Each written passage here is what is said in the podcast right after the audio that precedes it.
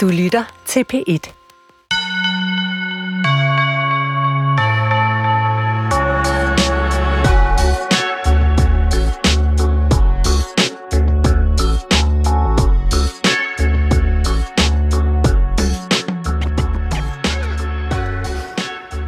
Goddag og velkommen til Skønlitteratur på P1.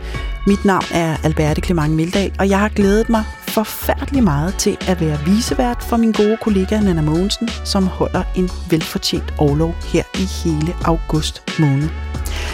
Hvis du er fast lytter af programmet, så vil du have opdaget, at jeg er i gang med en længere undersøgelse af, hvem der egentlig afgør, hvad der er god dansk litteratur. Og svaret er enkelt. I hvert fald, hvis man laver en såkaldt journalistisk spidsvinkling, og det gør jeg naturligvis gerne. Svaret er, at det gør det danske akademi. Det består af en lille udvalgt skare af skønlitterære forfattere, kritikere og litterater. De uddeler nemlig det, der betragtes som landets fornemmeste litterære pris og adskillige andre mindre priser og arrangerer oplæsninger og forelæsninger og forfattermøder og meget mere. Alle de her aktiviteter har til formål at fremhæve den bedste litteratur i landet. Og hvem er så de her medlemmer af akademiet, og hvilke bøger læser de? Ja, det har i sandhed været et interessant spørgsmål i de sidste par år, for der har været en masse tumult og interne stridigheder i akademiet, som har forårsaget udskiftning af medlemmer i stor og hidtil uhørt stil.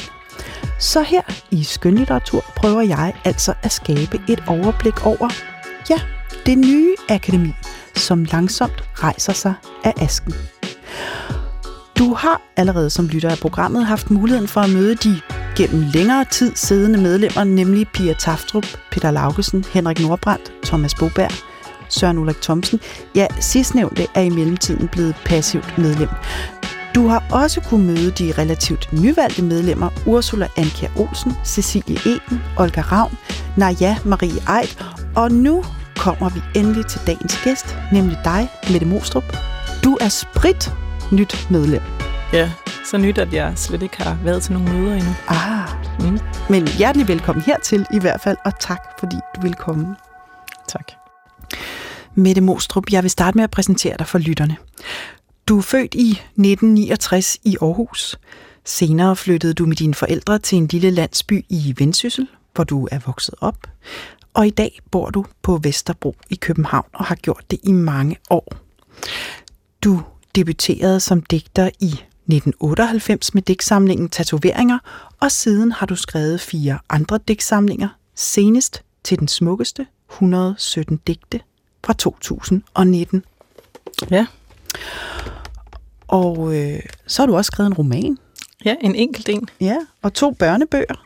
Mm. Og så har du også arbejdet sammen med andre forfattere i sådan kollektive bogprojekter, blandt andet Naja Marie Eid og Line Knudsen.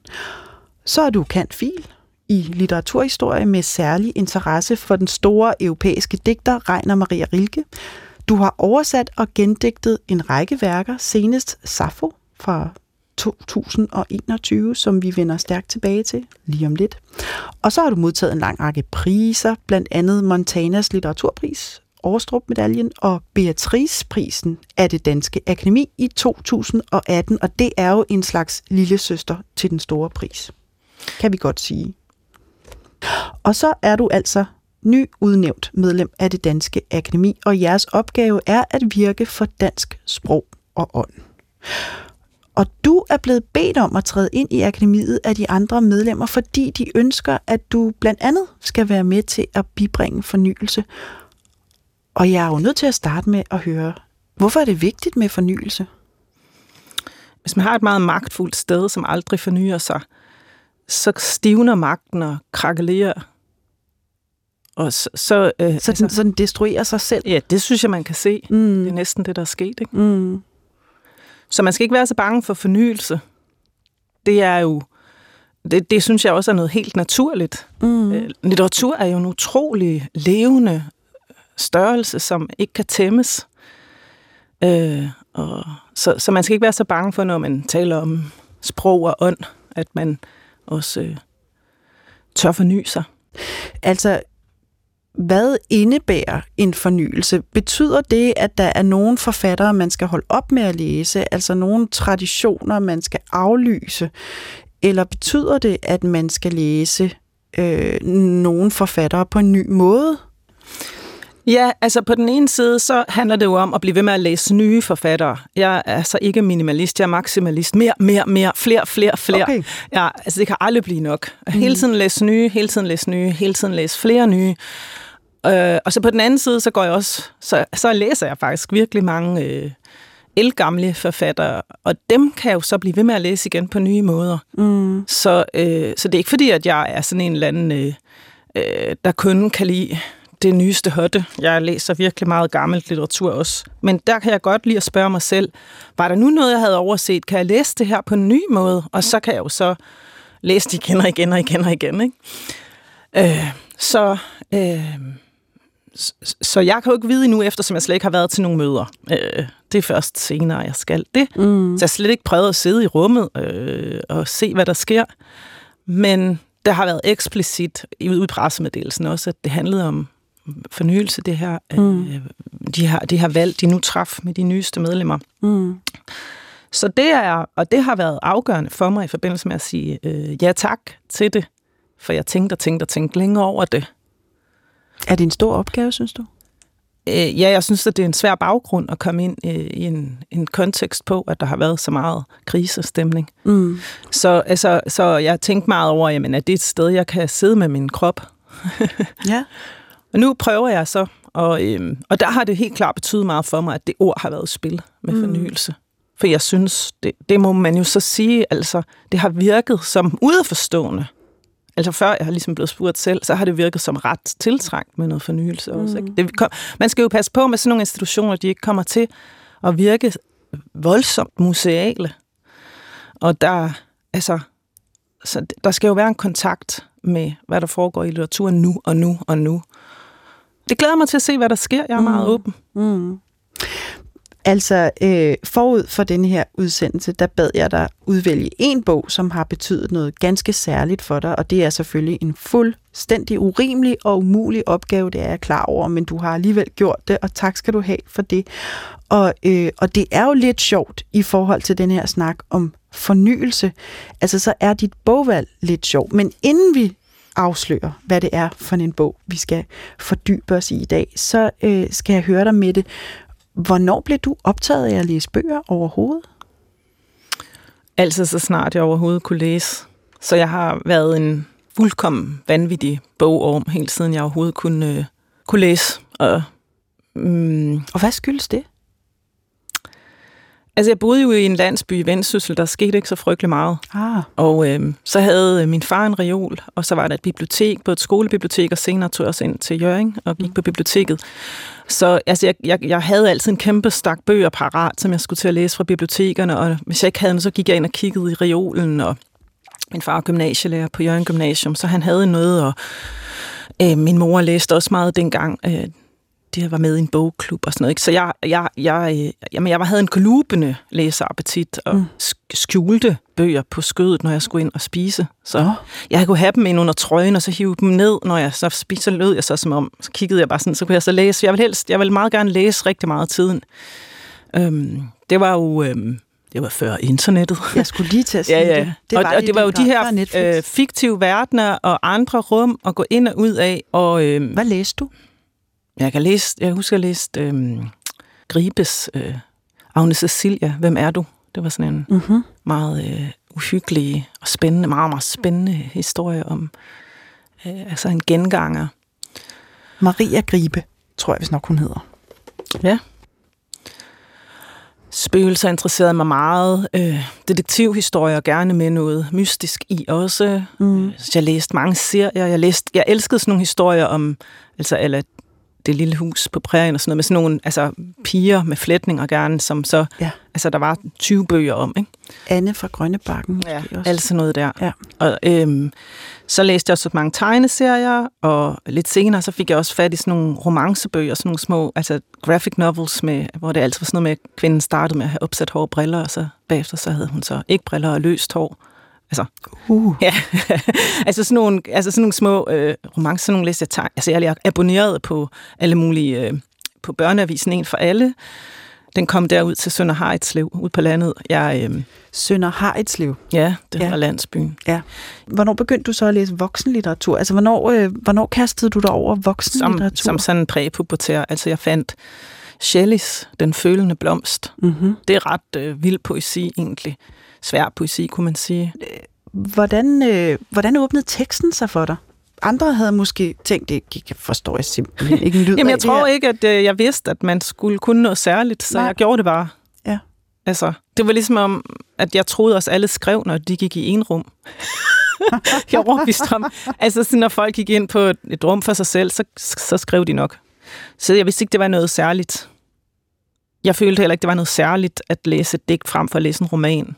Mm-mm. Altså, så, så når du gik i ene rum, så skrev du? Ja, men jeg troede, det var normalt. Jeg troede generelt nok, jeg var lidt mere normal, end, end mine omgivelser synes. end du senere skulle finde ud af. Ja. ja. Altså, jeg ikke selv helt opdaget, at jeg var lidt skævt på. Så, så hvad skete der? Altså, du gik ind, og så, så skrev du bare på, i en lille bog? Eller ja, ja, det sad jeg og skrev. Ja. Nogle gange skrev jeg også på min fars skrivemaskine. Mm. Og hvad skrev du så?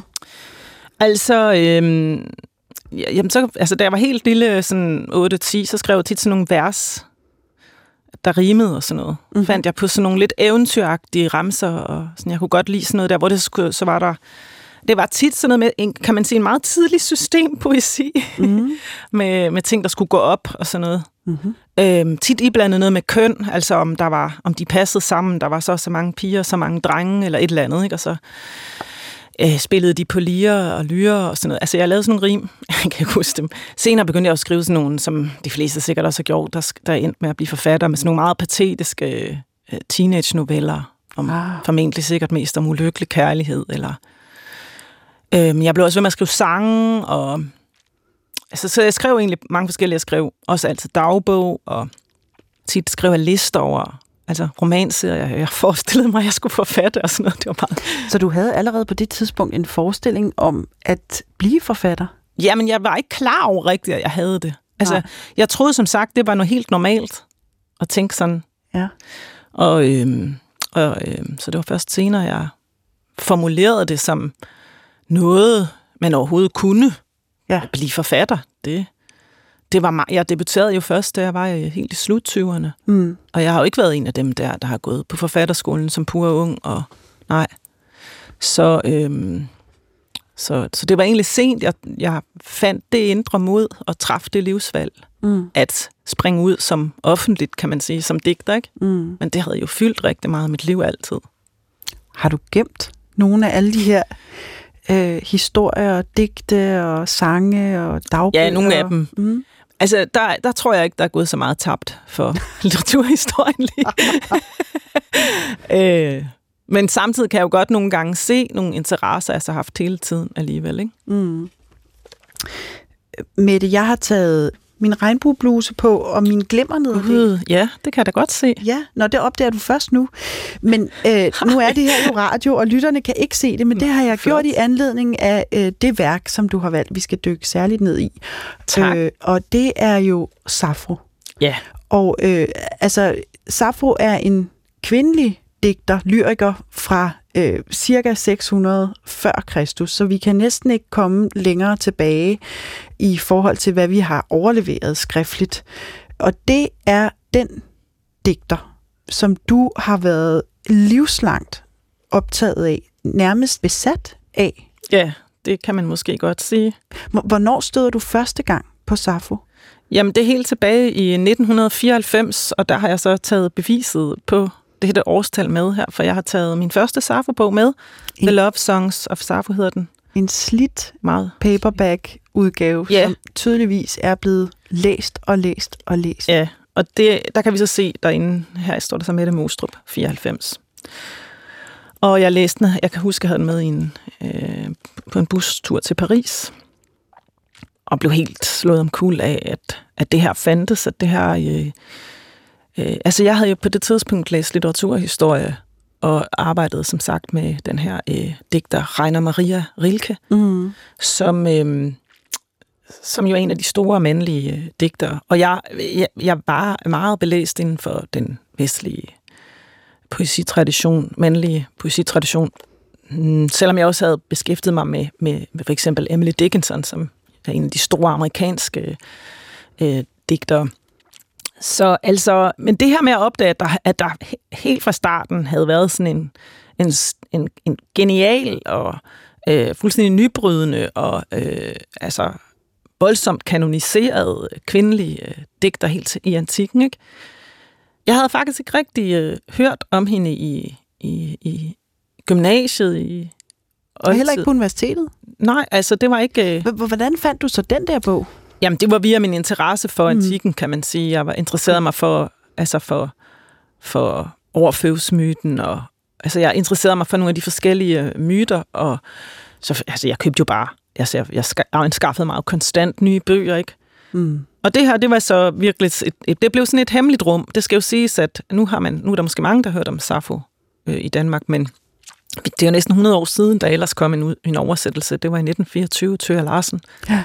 Og så kom der pludselig... Så kom der pludselig tre. Tre på en gang, ja. De burde have kommet lidt mere drøbevist ud mm. over det århundrede, kan man sige, ikke? Ja, men de kom alle sammen i 20.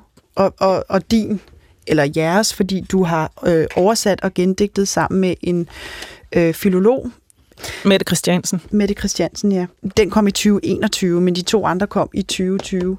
Men Mette, du bliver nødt til at øh, tage os tilbage til 600 før Kristus. Hvem er Safo? Jamen, øh, det, Safo er jo den her gådefulde øh, kvinde, hvis ansigt jeg stadig sådan kan gå og lede efter rundt omkring, at må, må Safo kunne have set lidt sådan der ud, eller lidt sådan der ud. Ingen ved jo præcis, hvordan Safo så ud. Øhm, ingen, man ved meget lidt om hendes liv rent faktisk, men det man ved er jo, at, at hun var så stor en digter, at hun blev kaldt for den tiende muse, eller den udødelige muse, og at, altså, at øh, man, altså, at hun efterlod nogle, noget poesi, som vi stadig har i dag, og nogle gange finder man lige et nyt fragment. Vi, vi ved, hun hvor, skrev hvor så smukt. Finder man et nyt fragment? Jamen, øh, altså, der, der er overlevet, de er overleveret på to forskellige måder. Den ene er ved, at andre har citeret hende. Ja, altså andre store digter. Ja. Så, så kan man så sige, okay, her ja. står et Safo-digt. Mm. Men den anden måde, man har fundet dem på, har jo så været, at altså, det er papyrusfragmenter, simpelthen, øh, hvor at øh, Safo skrev på en dialekt, der hedder aiolisk, som så min klassiske filolog, Mette Christiansen, kan læse. Ikke? For det kan du ikke? Nej, det kan jeg jo Nej. ikke. Så jeg er jo fuldstændig uh, prisgivet en vidunderlig filolog, som jeg så var så lykkelig at finde. Og, øhm, men Safo skrev altså på aiolisk, og øh, den her dialekt, den, øh, den var der måske på et tidspunkt øh, døde den ud, og så, så var der ikke så mange, der kunne læse det længere. Og i hvert fald så skete der der, der, der, der skete både en tilfældig og en bevidst ødelæggelse af de her ni store bind, som var overleveret fra Sapo. Og øh, der, har været, der har været... Altså når du siger ni store bind, hvor mange, ja. hvor mange digte snakker vi så om? Vi snakker om 10.000 linjer. Vi snakker om rigtig meget som vi kun har 650 linjer tilbage af i dag, cirka. Mm. I fragmenter? I fragmenter. Vi har ganske få digte i deres helhed, og så er der ellers øhm, nogle af fragmenterne er sådan helt lille, bitte små, og man kan jo se det der, når man så ser nogle af de der papyrusfragmenter, så kan man jo se, hov, der, der, er, det, der er de stykker midt i et, øh, i et, i et ord. Det er... Øhm, det bliver fundet, det er blevet fundet på lossepladser, det er blevet fundet i krokodille og kattemumier. Altså, så det er blevet brugt til andre ting det er ren Indiana Jones, vil jeg sige. Ikke? Altså, øh, altså sådan et, der er i hvert fald sådan en et slags... Et fragment inde i et krokodille. det må være fantastisk at opleve. krokodille, ja. Men altså, det er jo det er i hvert fald der er helt klart et detektivarbejde og en stor grad af spænding forbundet med det, mm. som, som nok også altid... Altså, det er meget forførende i sig selv, kan man sige. Så, øh, men, men det for mig i starten, så, så, øh, så tror jeg også, det meget stod for et hemmeligt sted, hvor jeg kunne ligesom altid gå hen og blive inspireret. Hvorfor hemmeligt? Fordi på det tidspunkt, så var der ikke nogen, der talte om Safo. Aha. Så det var noget, du havde helt for dig selv? Ja. En lidenskab? Det var det jo ikke. Det er jo en verdensberømt forfatter.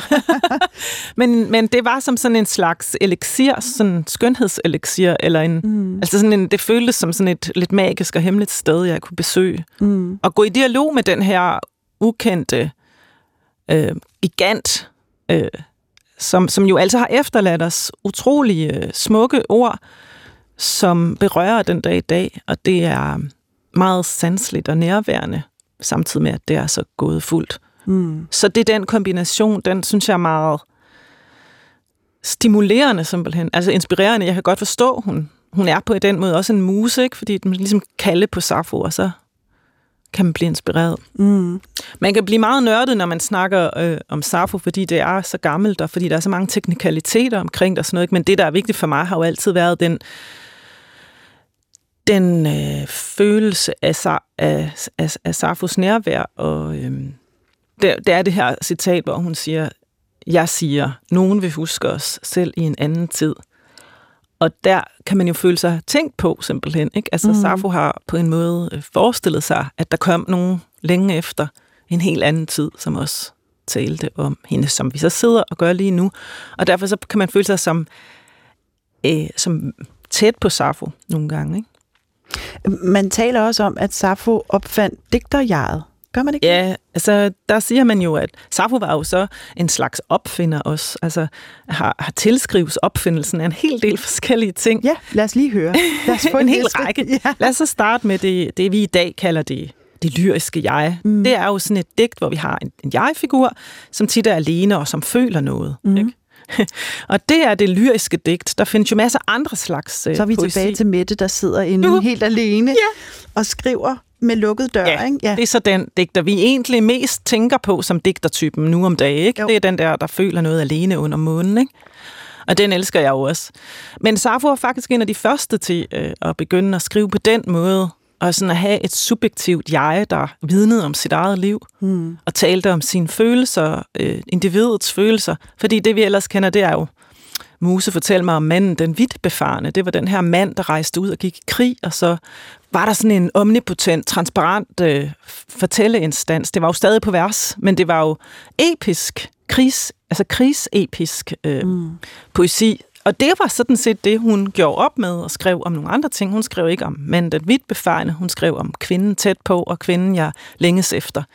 Så øh, det var jeget. Mm. Så vidt jeget. Øh, så opfandt hun en tonart. Den omtaler jeg bare helt kort her, som tonarten Safo opfandt. Så opfandt hun en strofeform. ja. Fordi vi skal jo huske, at Safo var jo altså musiker og øh, sanger og danser. Øhm, ikke en, en, en tyst skrivende poet, men en sanger, syngende og dansende og lyrespillende poet. Ja, og, og teksterne er skrevet til lyren, ikke? Altså til jo, det er helt klart. Lavet, ja. vi, vi ved ikke engang, om Safo selv skrev det ned. Det kan være, hun havde folk til det. Perfekt. Men i hvert fald blev det ned, er det blevet nedskrevet. Altså de nedskrivninger, mm. vi har, er jo fra senere. senere. Mm. Øhm, nej, altså... Øh, jeget, tonearten, øh, en øh, metrisk øh, form, som vi kalder den safiske strofe. Jeg kan godt sige, hvordan den lyder ja, uden ord på. Vil du ikke vil det? Du det? Ja. Den har tre lige lange linjer, mm. og så en kort til sidst. Ja. Og jeg har også eksperimenteret derhjemme med, hvad for nogle dansetrin man eventuelt kunne få til at passe til. Ja. Men vi kender jo faktisk den her rytme. Den ved vi er, er, er der. Ikke? Og den er sådan her. Bam, ba, dam, ba, dam, ba, ba, dam, ba, bam, bam. Bam, ba, dam, ba, dam, ba, ba, dam, ba, dam, bam.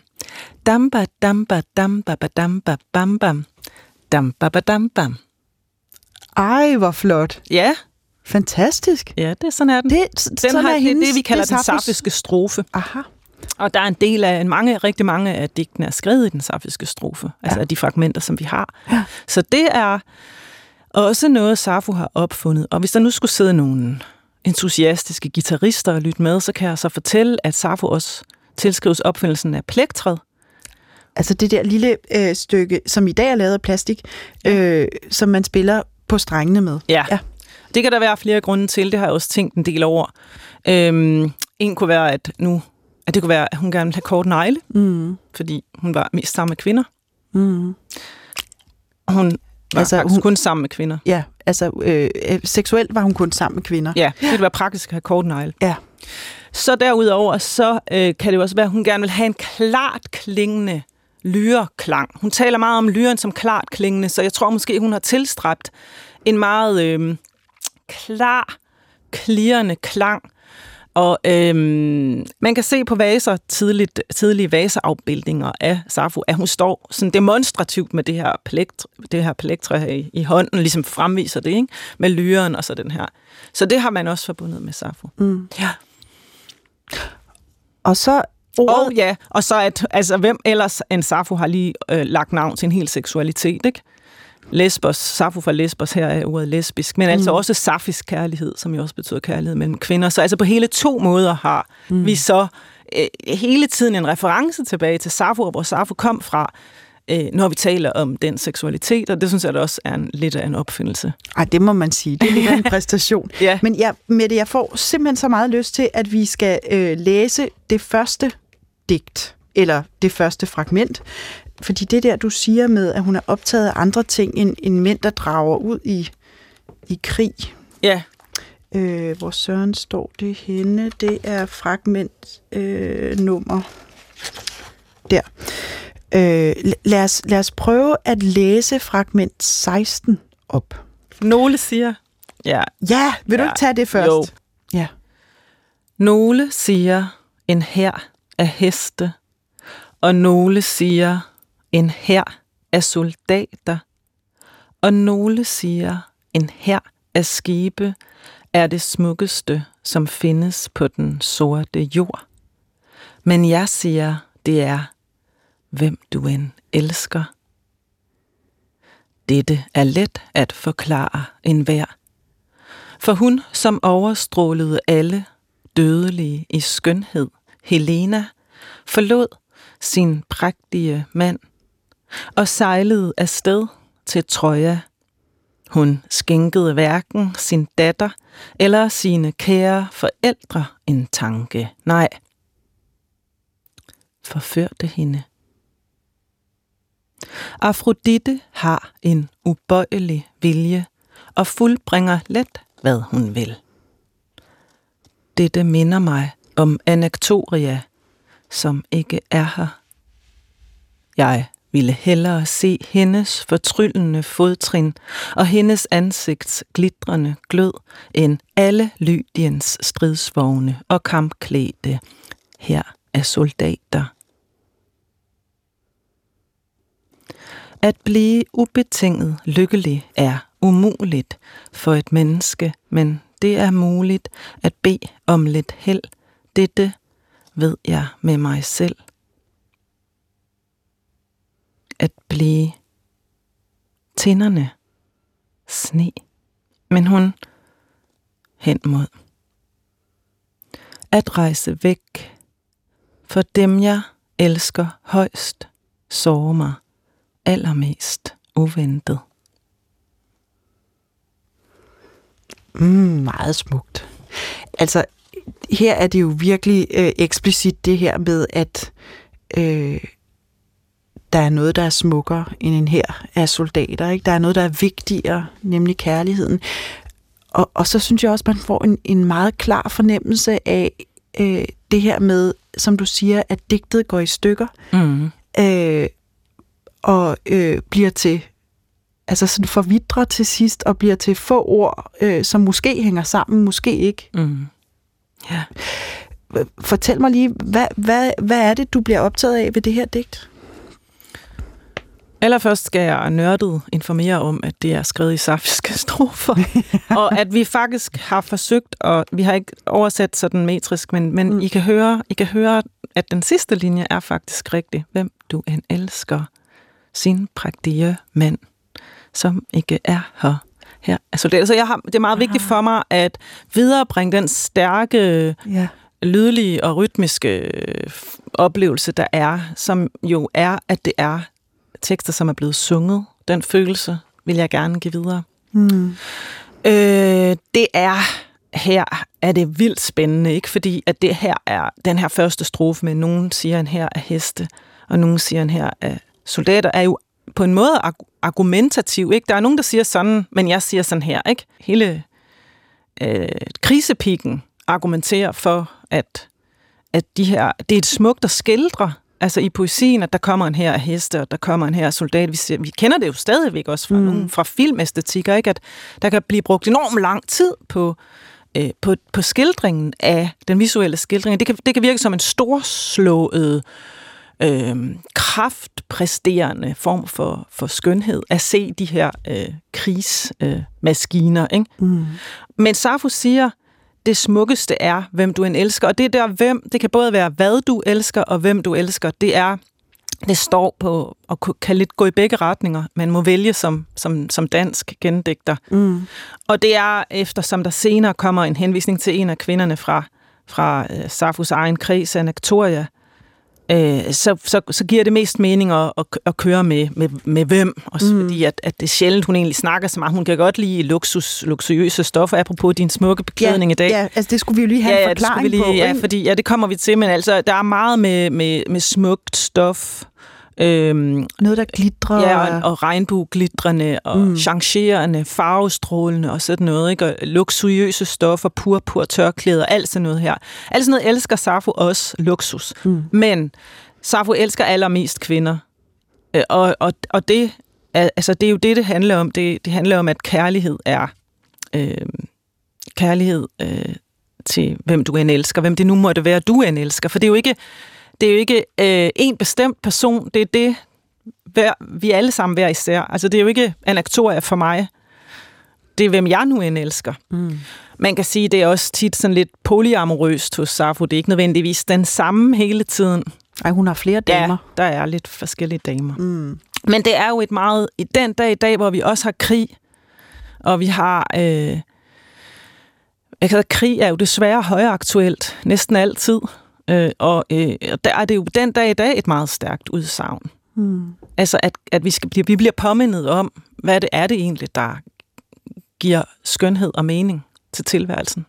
At det, er det alt det der krig? Nej, det er faktisk kærlighed. Så det er en meget øh, smuk indholdsside også. Så bliver jeg meget rørt af den øh, mere kvindekærlige forklaring på øh, den skønneste af alle kvinders øh, Helenas, øh, hvordan, hvordan, hvad, hvad, hvad var hendes rolle i forhold til krigen? Øh, hun er jo tit blevet klandret for at være den, der ligesom... I Troja. Ja, ja. Der, der startede den, den trojanske krig, og det er ligesom hendes skyld det hele, og man har det sådan lidt... Ah, ah guys, kan det nu være rigtigt? Øh, starter man, hvor, hvor mange... Øh, jeg kan huske, en vildt lang krig, starter man den på grund af noget med en eller anden øh, kvinde, som har forladt sin mand. Altså, det tror man ikke helt på, ligesom vel, som man ikke helt tror på, at... Altså, det er det, det, det der med, at i mytologierne, så er kvinderne tit tilskrevet ja, faktisk decideret syndefald. Ikke? Altså, Adam og Eva blev også smidt ud af, af paradis, bare fordi Eva tog en bid af et æble, ja. og her er det altså en hel krig, der bliver startet på grund af Helena. Mm. Og, så ved, altså, sådan, sådan nogle forklaringer er der tit i myterne, og de er jo egentlig ikke særlig kvindekærlige, kan man sige. Mm. Kvinderne bliver tit gjort til syndebukke for ja, for syndefald. Mm. for at det hele går af krig, for krig og ødelæggelse. Mm. Øh, men, men her er Safo mere forstående. Det, kan, det, det kunne Helena ikke gøre for, fordi det var Afrodite, Afrodite øh, øh, ligesom fik hende til det. Mm. Og Afrodite er jo så kærlighedsgudinde, men ikke nødvendigvis sådan nogle sød kærlighedsgudinde altid. Altså, det er jo, altså Afrodite er en kæmpemæssig øh, øh, kraft, som man, man må underkaste sig. Ja, og som vel også øh, kan være smertefuld og bitter Meget. og alt muligt. Det er, som ikke er de dele lidenskab og mm. liderlighed og lidelse hos Safo. Tak til Mette Christiansen for den triangel. Den, den kan jeg huske, øh, hun fandt på. altså, den kan man bruge i mange sammenhænge. Ja, det er den, ja. den, den, den, den med videre. Ja. Men, men jeg bliver også meget øh, optaget af de sidste fire linjer, mm. som jeg synes er meget smukke. Ikke? Meget. At, at rejse væk for dem, jeg elsker højst, sove mig allermest uventet. Svirp. Ikke? Jo. Så... Og det er jo også, det kender vi jo alle sammen, ikke? Der, det, netop dem, som, altså, dem, som man, øh, stå, hvis, det, hvis det er nogen, man stoler allermest på, og allermest hengiven, mm. den, den måde at blive forladt på, eller vendt ryggen, eller dumpet, som det hedder på moderne dumpet. dating, ja. ghosted. Ja. Altså det, altså, men hvis, hvis det virkelig er nogen, som man har givet sit hjerte, så er den måde at blive såret på jo øh, et chok. Øh, og man kan ikke forberede sig på det, og, og næste gang det kommer, er det lige så chokerende ja. Ja. som første gang. Ikke? Ja. Altså Mette, og så sagde du det her tidligere med, at det føles som om Safo taler direkte til dig. Og sådan har jeg det nemlig også indimellem, når jeg læser hende. Særligt med fragment 58, så jeg tænker på, om du ikke også vil læse det op. Fordi det rammer en lige i mellemgulvet som moderne kvinde. Ja, ja det, om det her, øh, altså jeg vil godt knytte den nørdede kommentar trods alt til lige præcis fragment 58, som er, at man havde, ligesom hvis nu holder jeg mine hænder op, så hvis man ligesom holder sine hænder op foran, så man siger, man havde den ene hånd, altså hvis du kan forestille dig, den er et papyrusfragment med sådan mm. nogle, der stikker ud, ikke? og så manglede der en hel masse tekst. Mm. Og så fandt man faktisk Nej. Øh, her i vores samtid den anden, og så passede de sammen, hvis du så sætter fingrene sammen. Pling, så havde man faktisk et, et nyt Safo-digt. Der er både i 2005 og 2015 fundet nye fragmenter, og på den måde er Safo så udgivelsesaktuel. Og, øhm, Ej, hvor er altså, det Safo, mindblowing. Safo bliver bare ved med at udgive digte her ja. i min levetid. Ikke? Fuldstændig som et puslespil. Og nu læser vi så lige den her, for det er ja. også et af de steder, hvor man kan se, at Safo altså blev ældre. Altså nu er det jo ikke sådan, at hver eneste gang, der står jeg, så er det nødvendigvis den selvbiografiske Safo. Så Nej, enkelt det er det, det ikke. jeg. Ja, ja, men, men det der er ved det, det er, at vi har grund til at tro, at Safo blev øhm, over 50. Altså, der er grund til at tro, at Safo blev måske mindst lige så gammel, som jeg er nu. Og det er jeg også rigtig glad for. Mm. For hun var meget ungdomshyldende. Mm. Men her ser vi øh, at en, en ældre stemme. Mm. I unge skal nyde de violbesmykkede musers smukke gaver, og lyren med den klare, sangelskende klang. Men jeg, hvis hud engang var glat, er nu besejret af alder. Mit hår, som før var sort, er nu blevet hvidt. Nu er mit hjerte tungt, og mine knæ kan ikke bære mig. De, som ellers engang dansede let som dårdyr. Disse ting begræder jeg tit, men hvad skal jeg gøre? Som menneske kan man ikke leve uden at ældes. Men jeg elsker luksus, og dette gav Eros mig solens stråleglans og skønhed. Ej, det er jo fantastisk. Altså, det kunne simpelthen være skrevet øh, i dag, ikke? Altså, nu er det jo også gendigtet i mm. dag, mm. kan man sige, og, og sådan, men det er jo den oplevelse, jeg har haft gennem mange år, ikke? Altså, at det vedrører der er jo en masse ting, som vi ikke ved. Der er en masse ting, man ikke forstår. Måske øh, er det lige så svært for os at forstå Safos samtid, som det vil være for hende at forstå vores. Mm. Men alligevel, så kan vi jo så, så se, at der er så mange ting, som vi stadig har brug for at høre, som Safo sagde. Ikke? Mm. Øhm, og, øh, og det her jo betyder meget for mig, eftersom nu har jeg jo haft sølvbryllup med Safo, fordi at der, jeg har læst Starfo i over 25 år. Det er det eneste sølvbryllup, jeg har haft. Mm. Men øhm, hvad hedder det? Øhm... Blev det fejret så? Nej, jo, på en måde. ikke. Ja, altså, med, med udgivelsen. Ja, altså, ja, det er sådan lidt for skudt i forhold til den mm. præcise mm. dato. Men i hvert fald, det har betydet meget for mig, altså efter jeg, som, som jeg selv er blevet ældre i poesien, at, at Safo også skriver om at blive ældre og og give stafetten også delvist videre til de unge. Altså, eller tanken om, om, om, om at Safo faktisk bliver ældre og taler til de unge.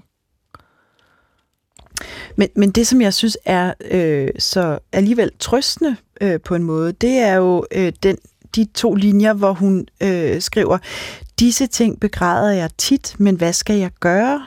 Som menneske kan man ikke leve uden at ældes. Yeah. Altså, fordi det er så myndigt, yeah. ikke? Og, og det gælder jo alle mennesker. Altså, det, du, hvis du skal leve, så skal du også ældes. Jeg synes, de to linjer kunne man godt lave på en t-shirt, ikke? fordi det, der, det kan man have brug for at minde sig selv om, øh, når man bliver ældre. Ikke?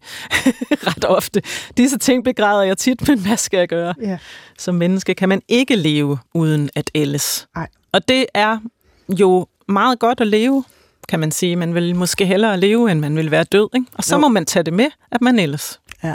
Sådan det. Men det er jo alligevel en sorg for hende, at, at, at hun ikke kan danse her. Men det er meget smukt. Jeg synes, det er meget smukt det her med at give, give, give lyren videre mm. til de unge også. Ikke? Altså, mm. jeg, synes, jeg, jeg synes, det er en påmindelse om, Og så ture fornyelsen i øvrigt, for at gå tilbage til det. Ikke? Her skriver Safo jo faktisk også om, at der kommer en generation efter hende. Ja. Og dem skal man måske også... Hun, hun giver dem god råd, men øh, hun giver også lyren videre, kan man sige det her. Ja, hun, øh, hun skriver med stor myndighed i hvert fald. Det er faktisk øh, et, øh, det, det er faktisk et interessant ord at bruge, men jeg kan godt forstå, hvad du mener lige i den her, øh, den her forbindelse, hvor det nærmest er en form for livsråd. Mm. Ja.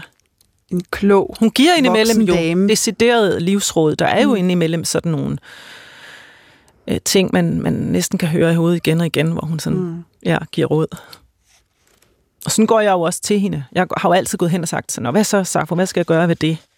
Og så bladrer jeg i bogen. Altså, det har så før i tiden ikke været min egen gendækning. Det har været alle mulige andre gendækninger på alle mulige sprog. Så har jeg så fået et eller andet svar. Det er sådan, jeg, sådan, jeg samtaler med for længst afdøde forfattere. Det er, at jeg går hen og bladrer, og så finder jeg et svar på det, jeg spurgte om. Men, men skal I leve sammen resten af livet med det, du og Safo? Altså øh, selv efter denne her udgivelse, så øh, skal I blive ved med at være sammen? Jamen, altså, jeg er ikke helt trofast, for jeg har mange andre konkurrenter Nå. til Safo også. Så jeg har også er, andre muser. Du er indimellem, er du Safo utro? Meget. Ja. Altså, det gør, sætter en høj, stor ære i. Absolut, ja. absolut. Men jeg, jeg bliver ved med at tro, at jeg kan slippe af med det. Ligesom holde op. Altså, det er jo igen, det er jo det kan jo også være hårdt at være besat af noget så mange år. Altså ikke at kunne holde op med at tænke på det. Nogle gange kan man godt tænke, jamen nu må det være nok med det her. Mm. Men, og sådan har jeg også haft det med, med nogle ganske få andre forfattere, at jeg sådan er blevet træt af, at jeg blev ved øh, udmattet. Mm. mm, men jeg kan åbenbart ikke helt holde op, for nu har jeg jo så lige været i Lesbos. Øhm, jeg, skal, jeg skal have skrevet sådan en tekst om, øhm, om Safos steder, det, det, øh... Altså de steder, hun skriver om, og ja, hun skriver meget, har været. Hun skriver meget om sted, altså Lesbos er jo et sted, som så også betyder meget for os i vores nutid. Der er jo også øh, meget sorg og smerte forbundet med, med Lesbos i vores samtid. På ja, fordi måde, der... Den store flygtningelejr lå der. Og... På Lesbos, der ligger der en der ligger fortsat en stor flygtningelejr, men nu er den genopbygget, eller... Der ligger, den ligger lige så stor som den foregående. Som hed Moria. Ja. Moria-lejren, som brændte ned i 2020. Med utrolig store menneskelige lidelser til følge. Og nu er der så genopbygget noget? Ja, der er genopbygget en mindre lejr, som nogen siger skulle have noget bedre kår. Det er meget svært at få lov at komme ind i den. Så det har jeg ikke været. Mm. Øhm, men det er, altså jeg besøgte så Lesbos, og det som jeg startede ud med, var at, at ligesom gå i Safos fodspor, det vil sige, at jeg var i det område i Rissos, hvor man mener, at Safo måske var blevet født, og jeg, havde sådan nogle, jeg gik ud og lagde bogen forskellige steder, stod og læste op også øh, øh, rundt omkring, hvor Safo måske har været. Ikke? Og på templer og gamle, antikke templer. Øhm, men det er klart, at jeg også øh, øh, med Safo og steder er, er altså tænker på Lesbos som øh, et sted, der så for os nu er forbundet med en, altså en, en, altså en, en, en katastrofe, en humanitær katastrofe, ikke? Altså et, et, som er skabt af flygtningelovgivningen, som er et resultat af, at man ikke vil tage sig af de her mennesker nogle steder. Men, men, men jeg skal lige høre dig, fordi hvordan var det Altså fordi, som, som du siger, så, så er det her jo en, en menneskelig katastrofe, en form for levende massegrav, vi har på Lesbos. Hvordan var det at stå der med al den, øh, hvad kan man sige, litterære kærlighed og, og, og lidenskab, som du har til Safo, og så, og så stå på den ø, som nu er forvandlet til, til helvedes foregård på mange måder. Hvordan, hvordan var den kontrast? Jamen, det, øh, altså, det er jo et, et ekstremt øh, øh, sammenstød øh, af, af følelser, man så har. ikke. Mm. Øh, men det, det, der egentlig er pointen i det, det er, at jeg øh, altså, helt sikkert ikke gå, gå videre. Jeg har faktisk aldrig været på Lesbos før. Nej. Første gang, jeg nogensinde var på Lesbos. Mm, men jeg tror ikke, det bliver sidste gang, for jeg har godt tænkt mig så at netop at have mere mulighed for at finde ud af mere om det her ting, også hvad for nogle NGO'er, som faktisk opererer inde i, i den nuværende lejr og sådan noget.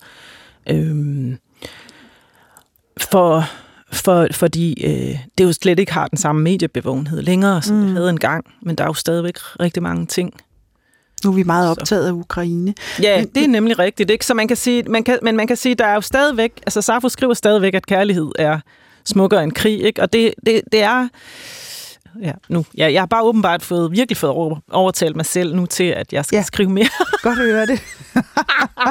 det var slet ikke meningen. Hvis det ikke, hvis det ikke var fordi, at programmet kun varede en time, så kunne du sagtens fortsætte, kan jeg høre, ja, ja, ja. Med, med at snakke videre om, om lige præcis det. Men med det, jeg tænker, at... Øh, at du faktisk har, har givet nogle stikord til, til det sidste, jeg synes, vi skal nå at snakke om. Fordi du fortæller om den der kontrastfyldte følelse af at stå i det, som i dag er en, en tragedie, altså en flygtningetragedie, øh, samtidig med, at du står med din litterære interesse. Øh, fordi det er nemlig ikke sådan, at du kun læser Safo, som Nej. du også har øh, sagt. Du læser også alt muligt nyt, og, øh, og noget af det er du også med til at øh, oversætte og gendægte. Og jeg har læst på min huds sorthed, som er skrevet af Ayonin, og som du har været med til at oversætte til dansk fra engelsk. Vil du ikke fortælle, hvem Ayonin er? Øh, Ayonin er født i 1991 i Angola, og øh, på min huds sorthed er deres øh, debut. Og måske skal du lige forklare, hvorfor du siger deres. Det er fordi, at øh, Ayonin er, foretrækker det øh, pronomen og identificerer sig som non-binær. Jeg tror ikke, at, at der uden bliver så sur, hvis man engang man siger hun, men, øh, men, men det er altså øh, mest deres. Og øhm, ja, øhm, øh, både maler, arbejder med video øh, og skriver så altså en tværmedial kunstner, som havde sin debut med den her bog i Danmark. Fordi, fordi Ayun boede på det tidspunkt i Danmark, og han mm. boede i Danmark i mange år. Jeg havde bare mødt Ayun, ligesom jeg møder så mange andre øh, unge mennesker rundt omkring til poesifestivaler og oplæsninger og sådan noget. Så nogle gange så falder man jo i snak og taler om poesi, og mm. om det er en anden en, der skriver. Og øhm, ja, man kan tale om, hvad man læser, hvad man skriver. Og, og i, i det her tilfælde, så sendte Jun så nogle digte til mig, som jeg, øh, som jeg læste, og øh, ikke en, på nogen som helst anden måde, end hvis alle mulige andre unge mennesker havde sendt noget, som jeg så læste. For det på et tidspunkt var der ikke nogen krise omkring det på den måde, vel? Ayun mm. boede jo bare i Danmark, levede i Danmark. Mm. Og så, øh, så skete der en ændring, som gjorde, at Ayun blev nødt til at søge om asyl, og så kom der et afslag på det. Så der skete den her, altså debuteret, deporteret øh, fra dansk altså, side, øh, og, og det kan man sige, det, var en, en, det er meget svært at rumme ind i hovedet. Men altså mens øh, oversættelsen, som blev lavet i samarbejde med Ayun selv, og så øh, Fahir Khalid som tekstkonsulent, altså mens vi sad og arbejdede med den her øh, oversættelse, den gruppe af mennesker, så blev Ayun altså deporteret til Angola, ja. Mm. Det blev på en eller anden måde, både pludseligt og gradvist, en forfærdelig kontekst, og, og debuterer i helt horribelt. Altså, da bogen kom så, den udkom så, da Ayun havde fået det, der hedder fribysophold. Det hedder ICON, et fribysophold. Det blev der søgt om. Og det fik Ayun. Det skal det... nemlig siges, at både Amnesty International, PEN, både Dansk PEN og PEN International, og diverse andre NGO-organisationer, som har forstand på de her øh, ting, om hvorvidt Ayun ville være i sikkerhed i Angola eller ej. De var meget uenige alle sammen med, med Udlændingsstyrelsens afgørelse. Og det var under corona, og babu babu, vi skulle altså bare have deporteret den her person. Så det var, det var, en, det var jo en, en ekstremt sorgfuld og farlig måde mm. at debutere på i, mm. i dansk litteraturs poesihistorie, at det er en fortælling, jeg ikke synes, vi lige må feje under gulvtæppet. For det er en udgivelseshistorik, som er ret speciel, må man, må, kan man da roligt sige, mm. at, øhm, at de to ting, at debutere og blive deporteret, kommer til at interagere. Ja. Og, og det, øh, øh, som er vigtigt at sige, er jo, at Ayun frygter for sit liv øh, i Angola. Ja. Altså, som queer-person er det ikke sikkert. Og nu kan man jo så sige, at Ayun har jo benyttet sig af ytringsfriheden, som, som de havde her i Danmark.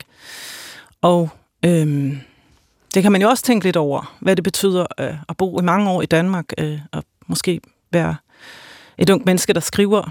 Og, og hvad skete der med dig, da du læste hendes digte? Ej, men det, altså, der blev jeg jo altså, lynhurtigt, øh, kunne jeg jo se, at det var skide godt. Og det sker jo en gang imellem, øh, at man oplever det, øh, hvis der er nogen, der altså, viser en den, den tillid. Mm. Men det sker jo ikke hver eneste dag. Det gør det jo ikke. Så, så, det, så altså, det, jeg tænkte, wow, øh, det er en, der kan skrive her. Øh. Altså, øh, benene blev faret fuldstændig øh, væk under mig, da ja. jeg læste på min huds sorthed. Altså, øh, det var som at få en mavepuster. Jeg vil gerne bare lige læse noget af det første digt op. Digtet har ikke nogen titel. Hvis vi mødes på den her vej, på dette støvede, flygtige sted, et sted mellem ly og afvisning, er vi langt hjemmefra. De rutiner, vi lærte tidligere i livet, er bræst i tu, og vi må opfinde et nyt sprog, nye mønstre, for at beskrive den uvidshed, vores forskellige ruter er belagt med. Det flakkende håb om ikke at miste mere, end vi havde. Der er en rå visdom i vores forkalkede knogler. Vi husker klageråb og skrig. Vi husker vinden. Langt mere klart end fred og ro. Der er ingen fred på jorden. Havet, skoven og ørkenen er blevet til massegrave, så vi må gå. Hån og foragt følger med livet som natlige gæster langt hjemmefra. Endnu ikke døde. Resultater af udløsninger fra forkerte slags kroppe, som straffes for endnu ikke at være lig. Vi lærte tidligt, at livet er lig med lidelse. Her eller der. Selv det betyder ingenting nu – vi må være rolige, gå videre, gennemblødte af sorg. For det at være så langt hjemmefra betyder, at der ikke er noget hjem at vende tilbage til. Øh, altså når jeg læser det her digt, så oplever jeg næsten sådan en form for universel stemme. Altså den flygtendes stemme. Den, som ikke har noget hjem. Jeg synes, det er et meget... Øh, mm, jeg, jeg synes, der er noget universelt menneskeligt over hendes måde at øh, beskrive tilstanden ikke at have et hjem. Ja, altså det er jo det, det her digt, synes jeg også, der er jo et vi, der er jo en vi-stemme, hvor mm. bogen er også dedikeret til sorte kvinder, og det er ikke et vi, som inkluderer i og for sig folk, som ikke har den her eksilerfaring. Mm. Men derfor kan man jo godt leve sig ind i, i det, og man får, som, som du siger, at du får noget at vide om, hvordan det er. Øhm, og øhm, øh, øh, det er øh, jo, det har mange forskellige følelser i sig. Mm. Det mhm. beskriver jo både, øh, øh, der, er jo et, der er jo en form for raseri, der er en protest mod, der er en vrede over, at det er sådan, men der er også en utrolig stor sorg over at, at, at leve på den måde øh, frataget et hjem. Og så synes jeg jo, at noget af det, som Ayun er så mesterligt til, er den her, øh, øh, det her stilclash mellem, mellem, øh, mellem den mundtlige fortælling, som i nogle dækken er meget fremtrædende, som er sådan meget med gentagelser og øh, fortællende spor. Men så er der også en sådan altså så er der faktisk også ofte en, et ret højt abstraktionsniveau og abstrakte billeder. Mm. Øhm, og det giver sådan en helt bestemt stil, den, den, den, de to ting sammen, øhm, som jeg synes er meget enartet for, for den her stemme. Men Mette Mostrup, altså nu sidder jeg her med Safo og på min huds sorthed øh, i hånden. Der er over to et halvt tusind års forskel på de to udgivelser, eller bortset fra, at Safo jo så bliver ved med at udgive, siger du. Ja. I fragmenter. Øh, men alligevel har de øh, fantastisk meget til fælles. Altså, det var i hvert fald lidt vildt at sidde og være i gang med øh, øh, gendækninger og gendings, kollektiv gendækningsarbejder var det jo så også i begge tilfælde. Af de her to sådan inden for samme tidsrum, fordi altså, nu skriver Arjuna også rigtig meget om kærlighed til kvinder og til kvindekroppen og kvindelig seksualitet, så nogle gange så havde jeg simpelthen sådan lidt, øhm, hvem af dem var det nu lige, der... Øh, altså, altså det, var, det, var, det var så, der var faktisk nogle fælles øh, trækker, også det her med øh, eksilerfaringen, og så også det her med, øh, med kritikken af krigen, Mm. Øhm, så, så der er selvfølgelig også mange ting, der er meget forskellige, men øh, jeg snakkede havde også den glæde at snakke en del med Ayun om, om Safo og nogle af de her øh, spørgsmål faktisk om Safo og sted. Altså jeg, så jeg synes, at øh, på en måde, så kom det til at, at hænge meget godt sammen og sidde med de to øh, bøger øh, inden for samme tidsrum. Snakkede du også med Safo og Ayun? Ja, ja. Ja, det tænkte jeg nok. Øh, Mette Mostrup, jeg vil ønske dig øh, utrolig meget held og lykke øh, og god arbejdsløst tak. Øh, med dine opgaver øh, i det danske akademi fremover, og selvfølgelig også som forfatter. Tusind tak, fordi du vil komme og åbne Safo for os. Det var så let. Tak.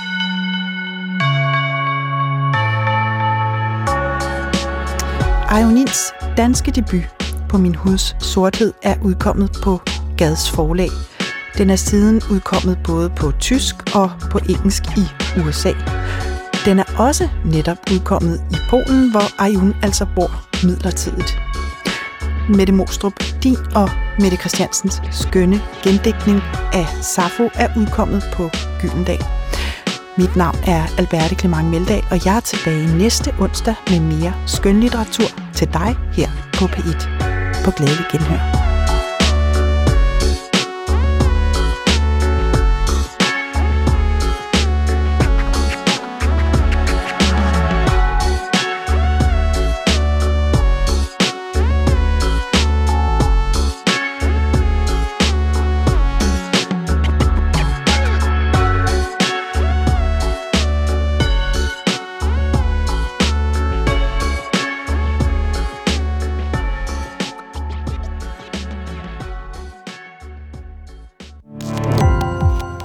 Gå på opdagelse i alle DR's podcast og radioprogrammer. I appen DR Lyd.